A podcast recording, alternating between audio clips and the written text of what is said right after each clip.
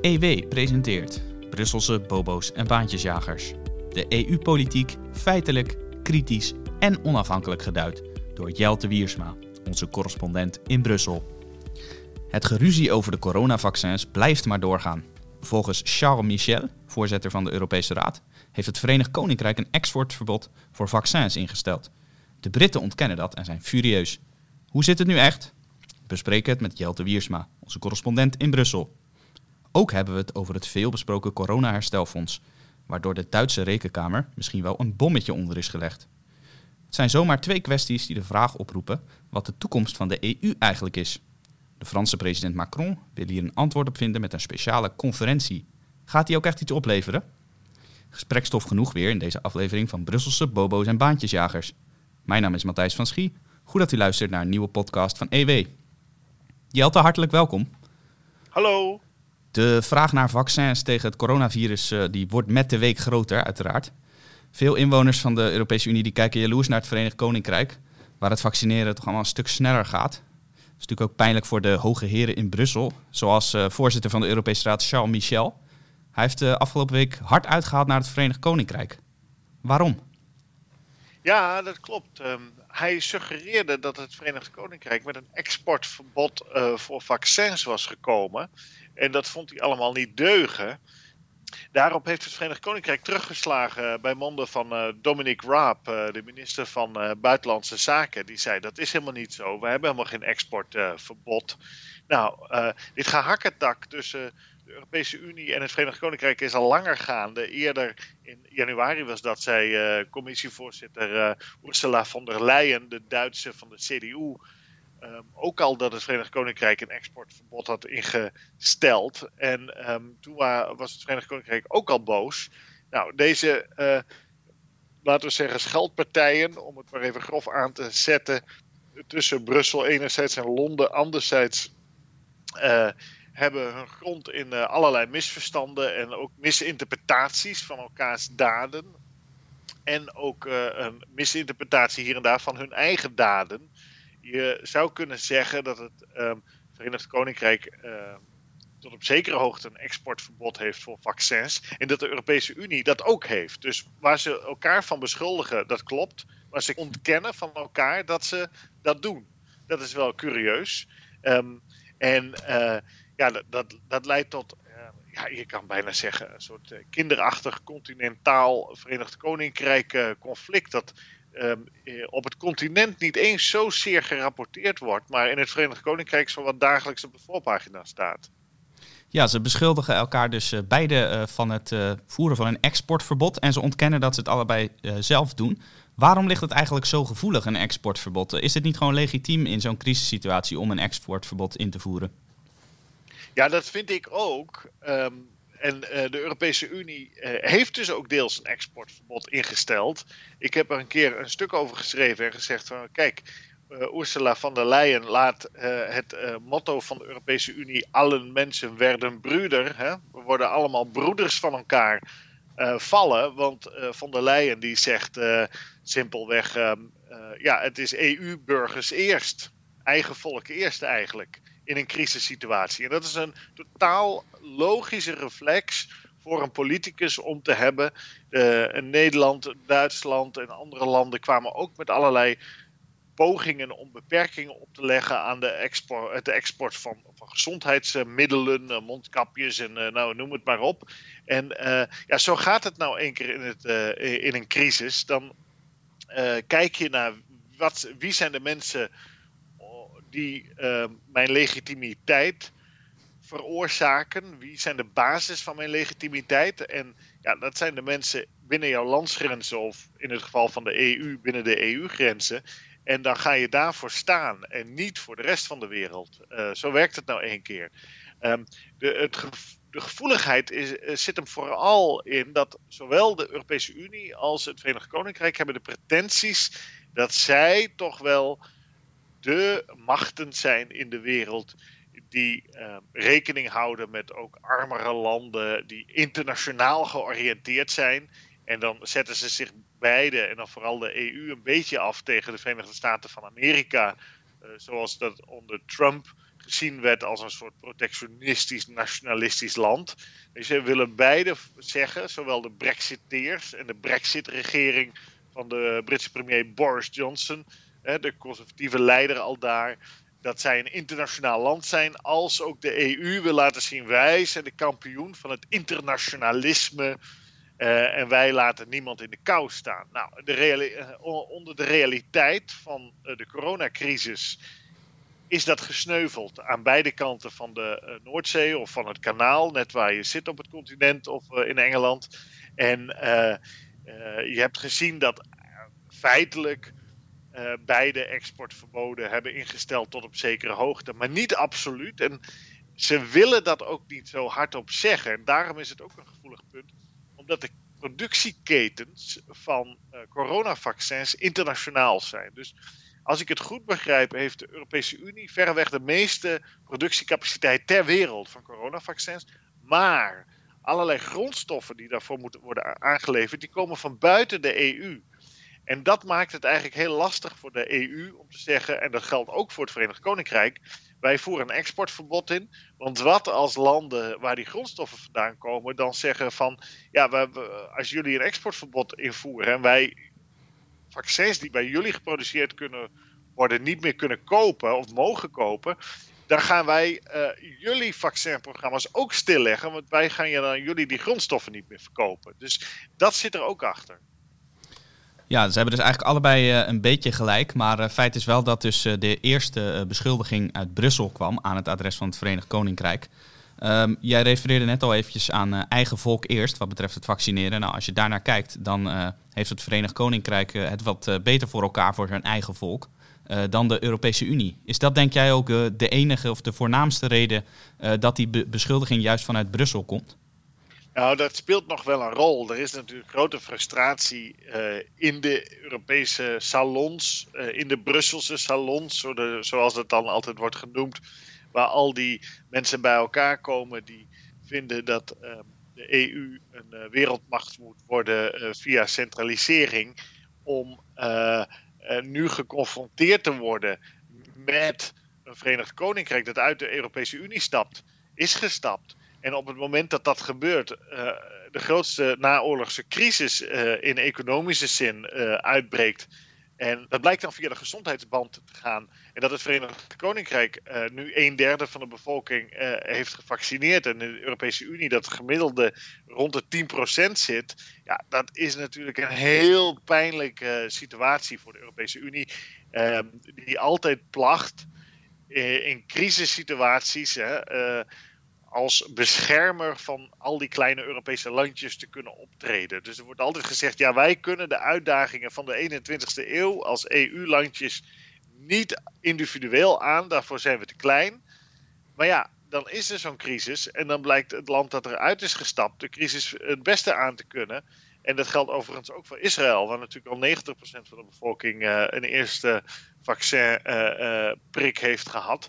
Dus um, ja, dat is een geweldig pijnlijke episode voor iedereen uh, voor wie uh, het um, hart voor de EU sneller gaat kloppen. Ja, daar komt natuurlijk ook nog uh, de kwestie Brexit bij. Want we hebben het al vaak besproken in deze podcast. de vele doemvoorspellingen dat het Verenigd Koninkrijk compleet de vernieling in zou gaan door Brexit, die, ja, die waren niet van de lucht. En nu is eigenlijk de eerste serieuze grote crisis na Brexit daar. En wat blijkt, uh, het Verenigd Koninkrijk ligt juist ver voor uh, op de EU. Ja, dat klopt. Dat is precies wat ik zei. Ja. Dat, dat is, dat is de, de kern van de frustratie natuurlijk. Er komt nog uh, bij dat um, in eerste instantie individuele EU-landen hun eigen vaccinprogramma's hadden opgetuigd en ook hun eigen vaccininkoop hadden opgetuigd. Nou, die inkoop is naar veel kritiek naar EU-niveau gebracht, naar de commissie. Ja, en de commissie is heeft totaal gefaald. Ze erkennen dat ook wel. Ursula von der Leyen en haar mensen die zijn er uh, niet in geslaagd om uh, snel veel vaccins te kopen. Terwijl het Verenigd Koninkrijk en de Verenigde Staten en Canada daar wel in zijn geslaagd. En zelfs vaccins konden krijgen uit Europa.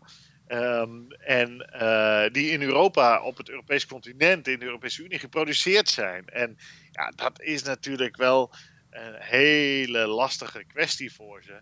om zich daar nog een keer uit te worstelen. Van hoe ga je dit nu verkopen aan de burgers van de EU-landen? Ehm, dat ehm, de eerste grote test voor het Verenigd Koninkrijk heel goed uitpakt. En uh, de eerste test voor de Europese Unie in zo'n crisis um, ja, valikant uh, mislukt. Dus, um, uh, en het is ook niet voor niks dat de kranten in het Verenigd Koninkrijk en ook de conservatieve partij, maar ook de Labour-partij daar, natuurlijk um, je, staan te juichen elke dag zo'n beetje. Want zij zeggen van kijk, moet je, moet je zien, het gaat zoveel beter bij ons dan in die Europese Unie. Dus er is ook wel een enthousiasme vanuit het Verenigd Koninkrijk om elke keer heel erg te benadrukken dat de EU er zo'n zo zootje van heeft gemaakt. Omdat um, dat maskeert ook een beetje de effecten van Brexit die er wel zijn. Hè? Dat moet je niet vergeten. Het is wordt gretig aangegrepen, um, ook um, aan de Verenigd Koninkrijk kant, om te laten zien, kijk, uh, uh, dit gaat allemaal prima met ons, maar er zijn natuurlijk wel een aantal effecten. We hebben al gezien, uh, en dat is niet verrassend ook, dat het aantal bedrijven hebben gezegd, wij gaan naar het EU-continent. je hebt al gezien dat een aantal banen in de city, de, Londense financiële hart, weg aan het lekken zijn naar het continent. Amsterdam was zelfs in januari uh, qua volume de grootste beurs van Europa. was Londen voorbij. Dat is heel lang geleden dat dat zo was. Nu moet je dat wel een beetje met korreltjes zout nemen, want zoveel kan je daar niet aan verdienen. dat is verkoop en aankoop van, van aandelen en obligaties. Maar ehm, die. Um, uh, dat zijn toch wel een aantal tekenen. En dus om dat te maskeren is er voor de het Verenigd Koninkrijk ook wel een enthousiasme om heel veel over dat vaccin te blijven praten. En ook elke keer de EU in te wrijven dat landen als Hongarije en zo uit armoede, uit armoede, omdat ze in de EU maar geen vaccins kunnen krijgen, zich uh, al hebben gewend tot de Russen om via de achterdeur het Sputnik-vaccin uh, maar binnen te nemen. Ja, dat is natuurlijk heerlijk en daar weet de Britse pers wel raad mee. En ja, die toch enigszins zullige en stijve Michel en von der Leyen, die helemaal niet gewend zijn aan dat soort operatische kracht die de Engelsen hebben, die uh, hebben daar toch wel veel frustratie over. Al was het maar ook omdat de belangrijkste media die gaan over de Europese Unie en die gelezen worden door mensen in de Europese Unie die zich daarmee bezighouden, zijn Politico, een Amerikaanse site, maar die is in het Engels voornamelijk. en de Financial Times, die is in het Engels, een Britse krant. In Japanse handen. En dan heb je nog Euronews, dat is ook in het Engels. Dus Um, uh, dat is dan weer grotendeels gefinancierd door de Europese Unie trouwens, die tent. Maar um, dat maakt wel um, uh, dat de, de, Engelse taal, waar de Engelsen zich het beste in kunnen uitdrukken, ook dominant is in die mediaoorlog, uh, die, die imago-oorlog die er is. En ja, dan zijn de Engelsen natuurlijk altijd aan de winnende hand, want het is hun taal. Het, zijn, het, zijn hun, het is hun wapen waarmee geschoten wordt. Nou ja, dan kan je wel erop uh, nagaan uh, dat uh, zij daar beter in zijn dan wie dan ook. Ja, ze maken er dus echt een wedstrijdje van in Londen. En dat gaat in ieder geval wat betreft de vaccins hun kant op. Hey, als we nou nog heel even teruggaan naar de actualiteit, naar deze specifieke ruzie. woensdag 10 maart heeft de Britse minister van Buitenlandse Zaken Dominic Raab de ambassadeur van de Europese Unie op het matje geroepen in Londen. is daarmee nu de kous af of gaat dat geruzie nog wel even door, denk jij? Nou, ik denk dat ze nog wel even doorruzien. Ja, dat is toch wel een aardige uh, zijkwestie bij deze. De Europese Unie heeft ambassadeurs in landen over de hele wereld. Met EU-ambassades. Ehm, dat is onder meer een gevolg van de EU-grondwet. Die uh, de Fransen en de Nederlanders in 2005 per referendum hebben afgestemd. Maar die via de achterdeur er toch is doorgeduwd door de regeringsleiders. En daardoor zijn er nu overal in de wereld EU-ambassades. En het Verenigd Koninkrijk die uh, accepteert geen EU-ambassadeur. Want die zegt, ja, jullie zijn geen land. Dus het Verenigd Koninkrijk heeft wel een EU-ambassade, maar geen ambassadeur. Die wordt daar niet beëdigd. Um, en um, die was ook niet in Londen trouwens. Dus um, Dominic Raab moest het uiteindelijk doen met een uh, tweederangs figuur. een zaakgelastigde, hm. chargé d'affaires, zoals het dan heet. En maar ja, dan kon hij natuurlijk niet zelf met deze zaakgelastigde gaan praten. Dus hij heeft. want ja, in de, diplomatieke verhoudingen praat je altijd met je gelijke niveau. dus hij heeft een onderknuppel uh, deze zaakgelastigde laten ontvangen. Nou ja, zo heb je allemaal van die plaagstootjes uh, heen en weer. En ja, ik vermoed dat het nog wel doorgaat. Want, um, en dat we Michel en von der Leyen toch als, als goede opvolgers kunnen aanwijzen van Donald Trump. Kijk, we hebben natuurlijk vier, vijf jaar lang veel plezier gehad met Donald Trump die, die toch altijd spannende dingen zei, om het uh, maar eufemistisch uit te drukken. En uh, daarmee uh, altijd in de nieuwscyclus ja, leidend was. En ja, Michel en von der Leyen, die lijken toch het stokje van Trump te hebben overgenomen door allemaal ja, gekke dingen te doen. Dat zullen ze niet als compliment opvatten, deze vergelijking. nou, dat maakt mij niet uit. Hoor. nee, nee. Daar word ik niet onrustig van. Gelukkig ehm, eh, kunnen ze dat vast wel hebben. Kijk, deze mensen die zijn uh, natuurlijk het contrast van Trump, maar in hun, al hun houterigheid en stijfheid en onhandigheid uh, doen ze allemaal uh, zaken waar, waar, je eigenlijk alleen maar van ja, om moet lachen. En soms ook van schaamte onder je bureau wil kruipen. Dan denk je, hoe kunnen ze het doen? Maar uh, uh, ze, zoals er over Trump werd gezegd, dat is een gift that keeps on giving. Hè? Een gift die blijft geven. Ja. En uh, um, nou, dat is nu met von der Leyen en Michel ook een beetje zo. Dus we mogen ze in die zin als journalisten in ieder geval dankbaar zijn voor het vermaak dat zij ons bezorgen. En hopelijk de luisteraars en de lezers ook. Zo is dat inderdaad. Uh, bedankt aan beiden, want uh, dan hebben wij weer gesprekstof genoeg. Waar we ook gesprekstof genoeg over hebben, is het corona-herstelfonds. We praten er nu al meer dan een half jaar over. want afgelopen zomer gingen de regeringsleiders van de EU-lidstaten daarmee akkoord, maar het is nog steeds niet in werking getreden. En nu legt ook nog eens de rekenkamer in Duitsland, nota bene was Duitsland een van de initiatiefnemers, legt die rekenkamer een potentieel bommetje onder het herstelfonds. Wat is er aan de hand? Ja, heel interessant. Hè? Donderdag heeft uh, Duitse, de Duitse rekenkamer, zoals we die in Nederland kennen, hè? ook uh, de, de rekenkamer, de Algemene Rekenkamer in Den Haag. Duitsland heeft dat ook en die, dat heet het recht, Rechnungshof. En die hebben donderdag een rapport gepubliceerd en daarin hebben zij gezegd van ja, dit is misschien niet zo verstandig, dat corona-herstelfonds van 750 miljard euro. Want de Duitse belastingbetaler gaat voor dit geintje opdraaien.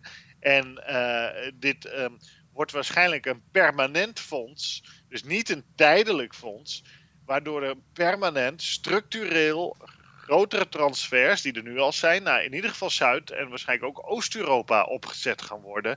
Eh, van de Duitse belastingbetaler. En als je voor Duitse belastingbetaler Nederlandse belastingbetaler invult, dan zit je ook goed, want dat, uh, wij zitten in dezelfde boot als de Duitsers uh, wat dat betreft.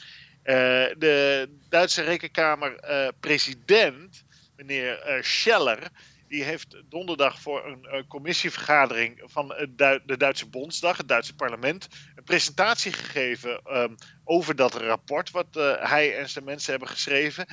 En um, dat uh, uh, gaf hij omdat uh, het Duitse parlement nog altijd moet ratificeren. Ehm, voor zover um, bekend, en ik denk bij de meeste mensen wel, als er een verdrag wordt gesloten internationaal of een afspraak, dan moet dat altijd nog geratificeerd worden.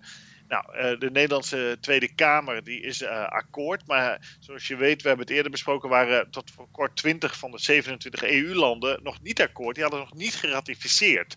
En je ziet dat in al die nationale parlementen de debatten plaatsvinden over dat corona-herstelfonds en de gevolgen daarvan. In uh, landen zoals Italië gaat het die aan de ontvangende kant zitten, hè, die, die krijgt, dat krijgt 209 miljard euro daar gaat het vooral over hoe gaan we de poen uh, verdelen. Maar in Duitsland uh, zie je dat het debat steeds scherper wordt. En wordt gezegd van ja, wat is dit eigenlijk, dit corona-herstelfonds? Je zit er allemaal haken en ogen aan en losse eindjes. En daar wijst deze rekenkamer op. in Duitsland. En ja, dat soort instituties hebben in Duitsland hoog aanzien.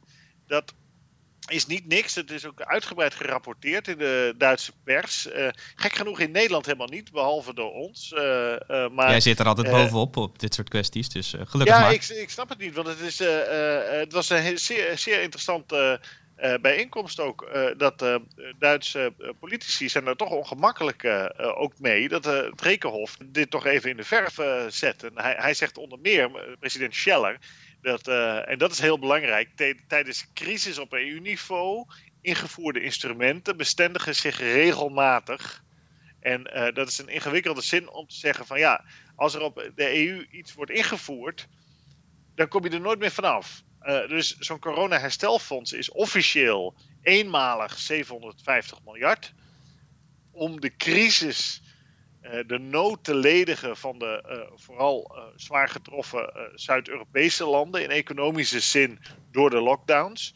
Maar ja, de ervaring leert, en dat is natuurlijk zo, dat al die instrumenten die tijdens de eurocrisis zijn ingezet om Griekenland en anderen te redden, ja, die bestaan ook nog steeds. Het Europees Stabiliteitsmechanisme, nou dan weet iedereen wel waar ik het over heb natuurlijk. Dat zeg ik plagerig, maar dat is een kantoortje in Luxemburg die hebben dan weer 410 miljard onder beheer. 410 miljard. Nou ja, ik weet niet hoeveel klein geld jij in de portemonnee hebt, maar ik heb het niet. Dat is een, uh, um, een constante in de Europese Unie. Zo, dat je allemaal van dit soort crisisinstrumenten, zoals dat dan wordt genoemd, krijgt. Maar uiteindelijk krijgen die allemaal een kantoortje met een voorzitter. Of in de EU heet dat altijd een president. Hè, want het moet wel een beetje klinken. En eh, en een budget en een staf. En dat wordt een macht op zichzelf natuurlijk. En die gaan zichzelf nooit meer afschaffen. Dat is altijd zo bij overheden. Je komt er nooit meer vanaf als het één keer uh, bestaat. En dat zie je dus hier gebeuren. En althans, dat vreest het Duitse rekenhof. Dat je zo'n corona-herstelfonds krijgt, 750 miljard aan transfers. Landen als Duitsland, volgens het rekenhof, gaan dus bijna 60 miljard euro de grenzen overjagen. Dus het is een transfer van Nederland, Duitsland, Oostenrijk, uh, Zweden, Denemarken, Finland. Uh, en uh, Duitsland alleen al moet zo'n 60 miljard euro in 30 jaar tijd de grens overjagen. Dat is toch wel veel geld hoor. Want voor Nederland lijkt het bedrag ongeveer 20 miljard minimaal te bedragen. 20 miljard euro aan geld dat jij en ik nog moeten verdienen. Want het is een uitgave die in de toekomst terugbetaald moet worden.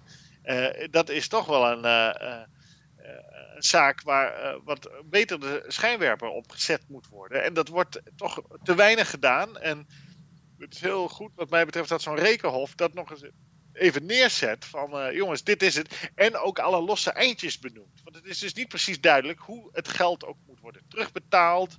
Er zitten allerlei nog aannames in die die wankels zijn. Dus het is eigenlijk broddelwerk, dat corona-herstelfonds. Dat was het vanaf dag 1. Dat hebben wij bij Elsevier ook vanaf dag 1 geschreven. Het is onnodig, het is onnuttig, het werkt niet. Het is uh, uh, heel veel geld, het is veel bureaucratie. Uh, en uh, het geld, want een deel ervan zijn leningen, krijg je waarschijnlijk nooit meer terug. En alle voorwaarden die eraan gehangen zijn aan, aan het ontvangen van geld uit het corona-herstelfonds, zoals hervormingen van de economie en zo, daar komt toch niks van. Want dat uh, blijkt elke keer dat daar niks van komt in landen zoals Italië en Spanje. Dus als je dat allemaal optelt, dan, ehm, dan denk je van hoe kan het in hemel, hemelsnaam zijn dat uh, dit zo toch relatief geruisloos nog wel, ondanks wel veel discussie in het parlement, maar uiteindelijk is het toch relatief geruisloos toch weer er doorheen geglipt. Uh, en um, uh, nou ja, in die zin moeten we hopen dat de Duitse Bondsdag, het Duitse parlement, die ratificatie niet doet. die kunnen dat natuurlijk doen, nou, dan, is het hele corona-herstelfonds weg. Want Duitsland is de grootste betaler. Dus dat zou uh, een interessante uh, uh, ontwikkeling zijn als Duitsland zegt van ja, wij doen het niet.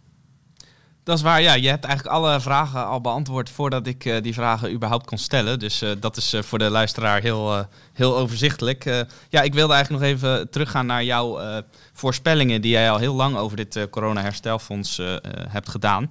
Namelijk één was dat het uh, heel slecht zou zijn uh, voor uh, landen als Nederland en ook Duitsland. Nou, daar geeft de Duitse rekenkamer jou eigenlijk gelijk in. En jouw tweede voorspelling was dat corona-herstelfonds, dat gaat er uiteindelijk helemaal niet komen. denk je dat die voorspelling ook nog steeds uit gaat komen? Nou, dus dat laatste is niet helemaal waar. Maar ik zei wel, als het er komt, dan duurt het nog wel heel lang. En ehm, het kan wel zijn dat het er nooit helemaal komt. Het kan ook wel zijn dat het er slechts deels komt, in de zin dat het fonds er uiteindelijk wel komt. Maar dat van die 750 miljard, maar een klein deel daadwerkelijk wordt uitbetaald. Ehm, je moet uh, je voorstellen van het fonds is 390 miljard uh, gift en 360 miljard een lening.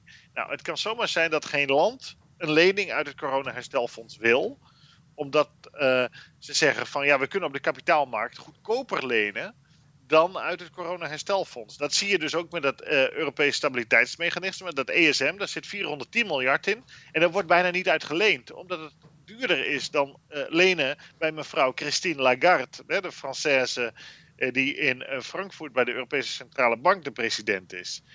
dus um, dat deel kan wel zijn dat het nooit gebruikt wordt. En ten tweede, de, de, zitten toch wel een aantal voorwaarden aan het coronaherstelfonds. Um, en dan gaat het over rechtsstatelijkheid, uh, zoals dat dan wordt genoemd. Dat je wel een beetje fatsoenlijke democratie bent. Ja, en er zijn een aantal landen in Oost-Europa uh, die uh, misschien niet die aan die toets kunnen voldoen. Dan moet je vooral denken aan Polen en Hongarije. Ja, en dan zouden zij ook geen geld kunnen krijgen. Dus het kan wel zijn dat dat fonds in die zin nooit helemaal gebruikt gaat worden. Maar het, de kans is nog altijd zeer wel aanwezig. Um, als de parlementen uh, in een aantal landen zeggen wij willen het niet, dat het niet doorgaat. Kijk, elk land heeft een, een veto in deze. Hè? Dat ja. moet je niet onderschatten. Elk land kan het nog tegenhouden. Dus zolang niet alle 27 parlementen van de nationale landen hiermee akkoord zijn gegaan en dit geratificeerd hebben, zolang is het corona-herstelfonds nog niet in werking.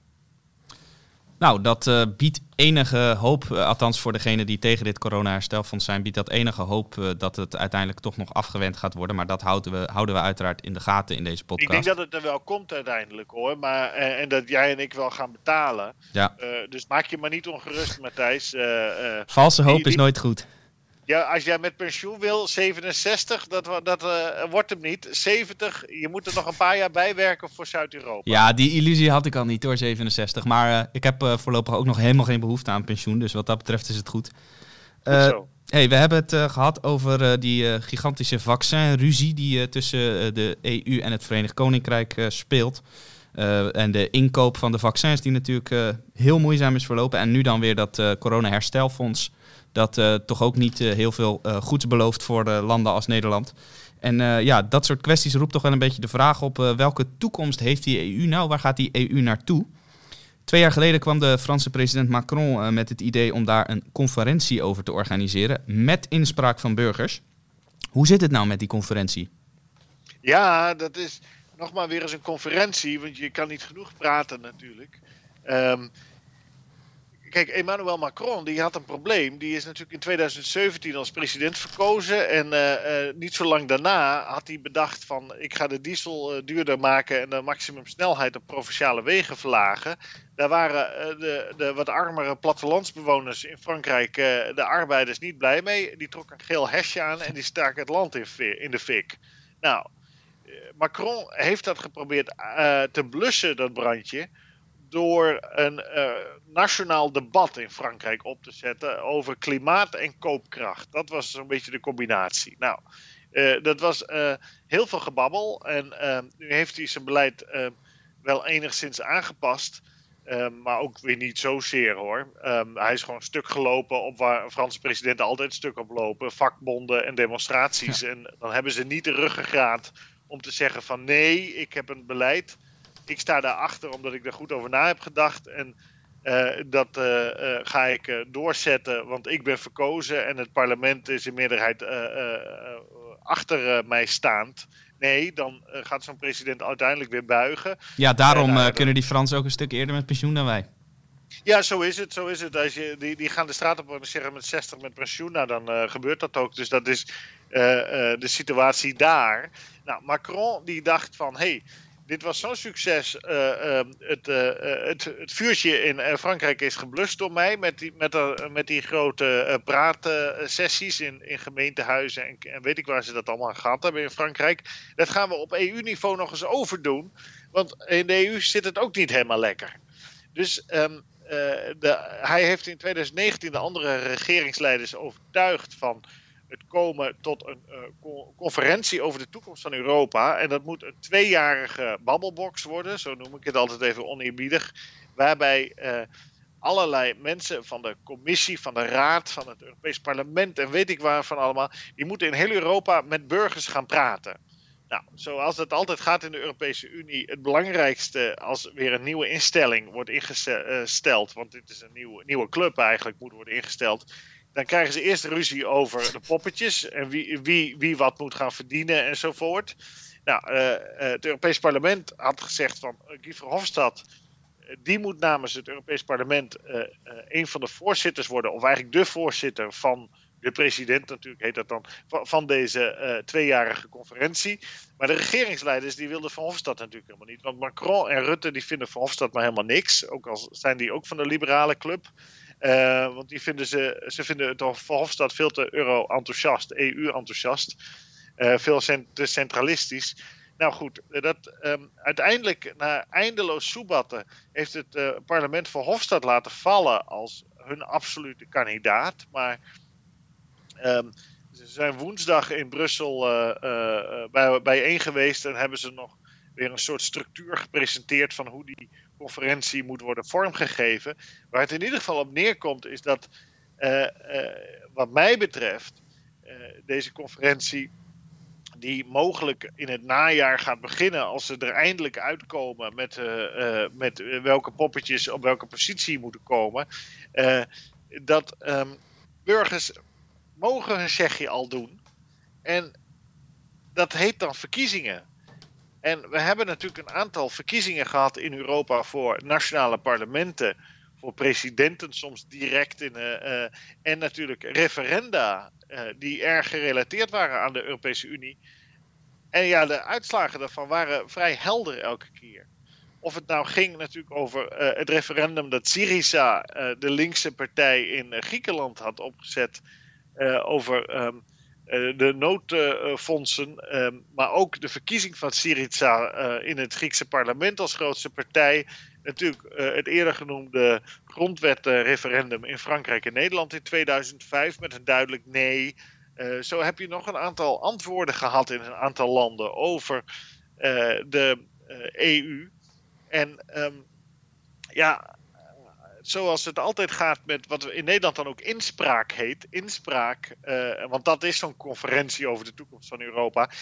Is niks anders dan um, machteloze mensen. Op dat moment, de burger in een, hal, in een zaal, die mag even zeggen wat hij ervan vindt. Dat wordt samengevat in een rapport. En dat rapport, daar hoor je nooit meer wat van. Uh, zolang het niet pro-EU is. En ja, dat is natuurlijk voor de gekhouderij van de burger. En uh, dat, dat vind ik wel een nare manier van doen, eerlijk gezegd. Ik snap je, je cynisme hierover gezien de eerdere referendum. Maar je zou kunnen zeggen, uh, beter ten halve gekeerd dan ten hele gedwaald. Uh, ze gaan tenminste eindelijk een keer naar de burgers luisteren. Maar jij ziet dat toch wel heel anders. Ja, maar je weet hoe dat gaat. Kijk, alle, alle bijeenkomsten over de Europese Unie, daar komen over het algemeen alleen maar lobbyisten. Uh, en die zijn allemaal more, voor meer EU. En uh, de groene lobbyist is voor, voor een groenere EU. De industriële lobbyist is voor een industriëlere EU. En zo heeft iedereen zijn praatje klaar. Nou, dat is natuurlijk flauwekul. De, de, de eenvoudige burger die um, zijn bedrijven aan de praat moet houden. Of um, anderszins uh, zijn geld moet verdienen, die gaat niet in zo'n babbelbox uh, zijn tijd uh, verspillen. Want die weet dat er toch niks mee gaat gebeuren. Je, je stemt, dat is, dat is waarmee je laat horen als burger wat je wil. En um, de, verder zijn er natuurlijk andere platformen om je stem te laten horen. Maar ehm, ja, dit is een beetje als je weet hoe de atmosfeer is in heel veel EU-landen over de EU, gek aan stekerij. Macron heeft zelf gezegd: als ik een referendum in Frankrijk uitschrijf over het Franse EU-lidmaatschap, dan komt er een Frexit. Hm. Dan gaat Frankrijk uit de Europese Unie.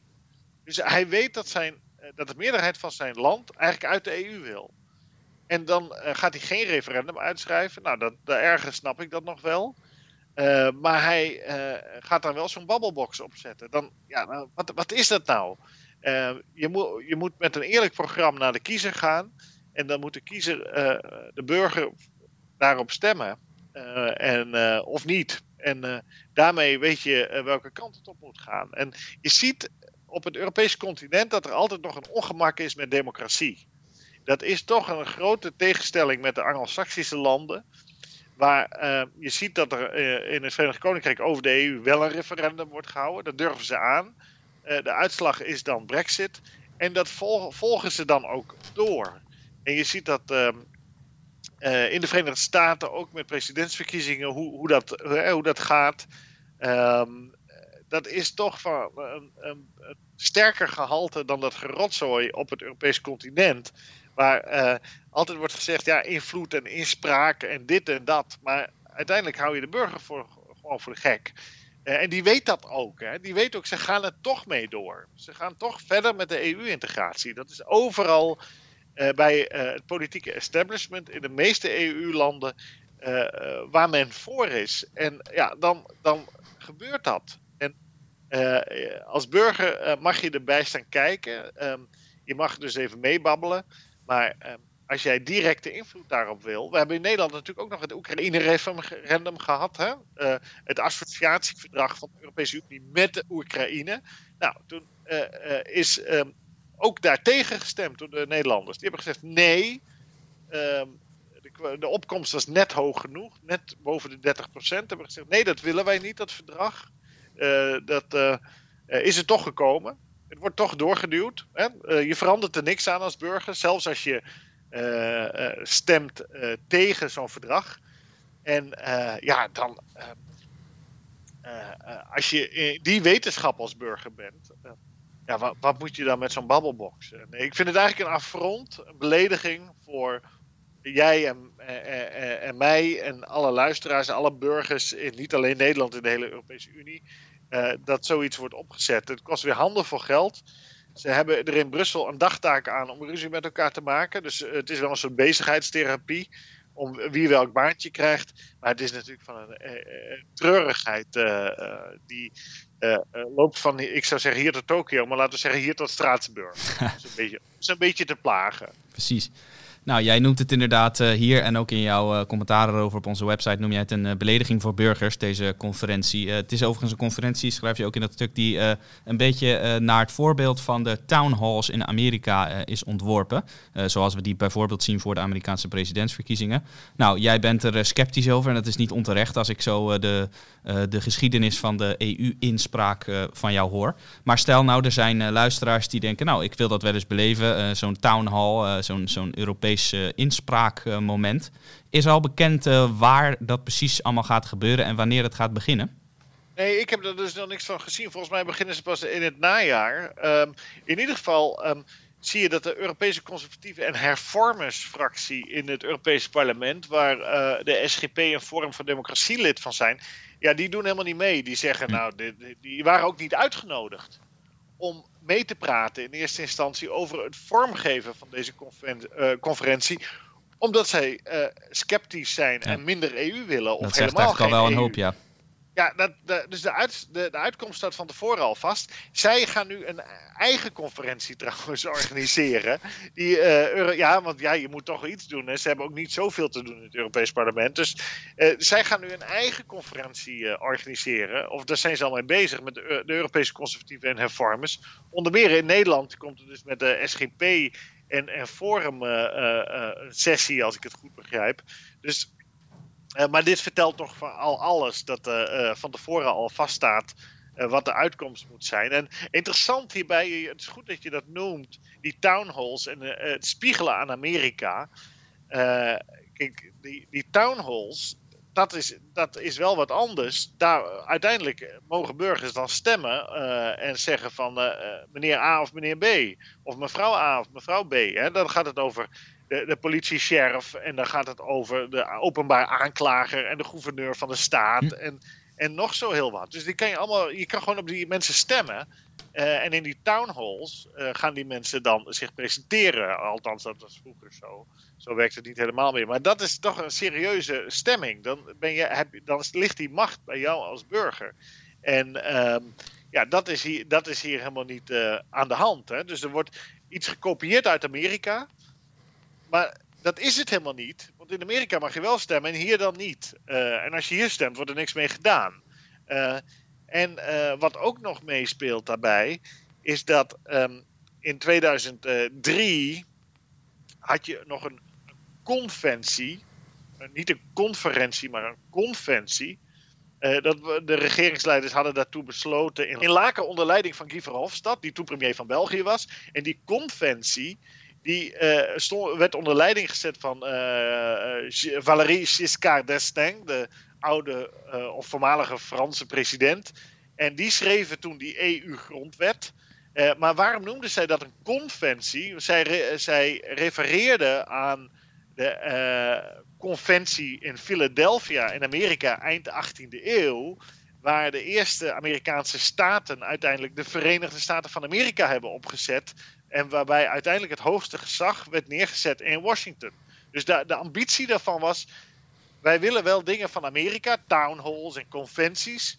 Maar we kopiëren het op onze manier. Dus we willen niet de democratie, zeg maar, maar wel de centralisering van de macht. Dat willen we wel. Ja, dan uh, word je toch een beetje uh, kriegel daarvan.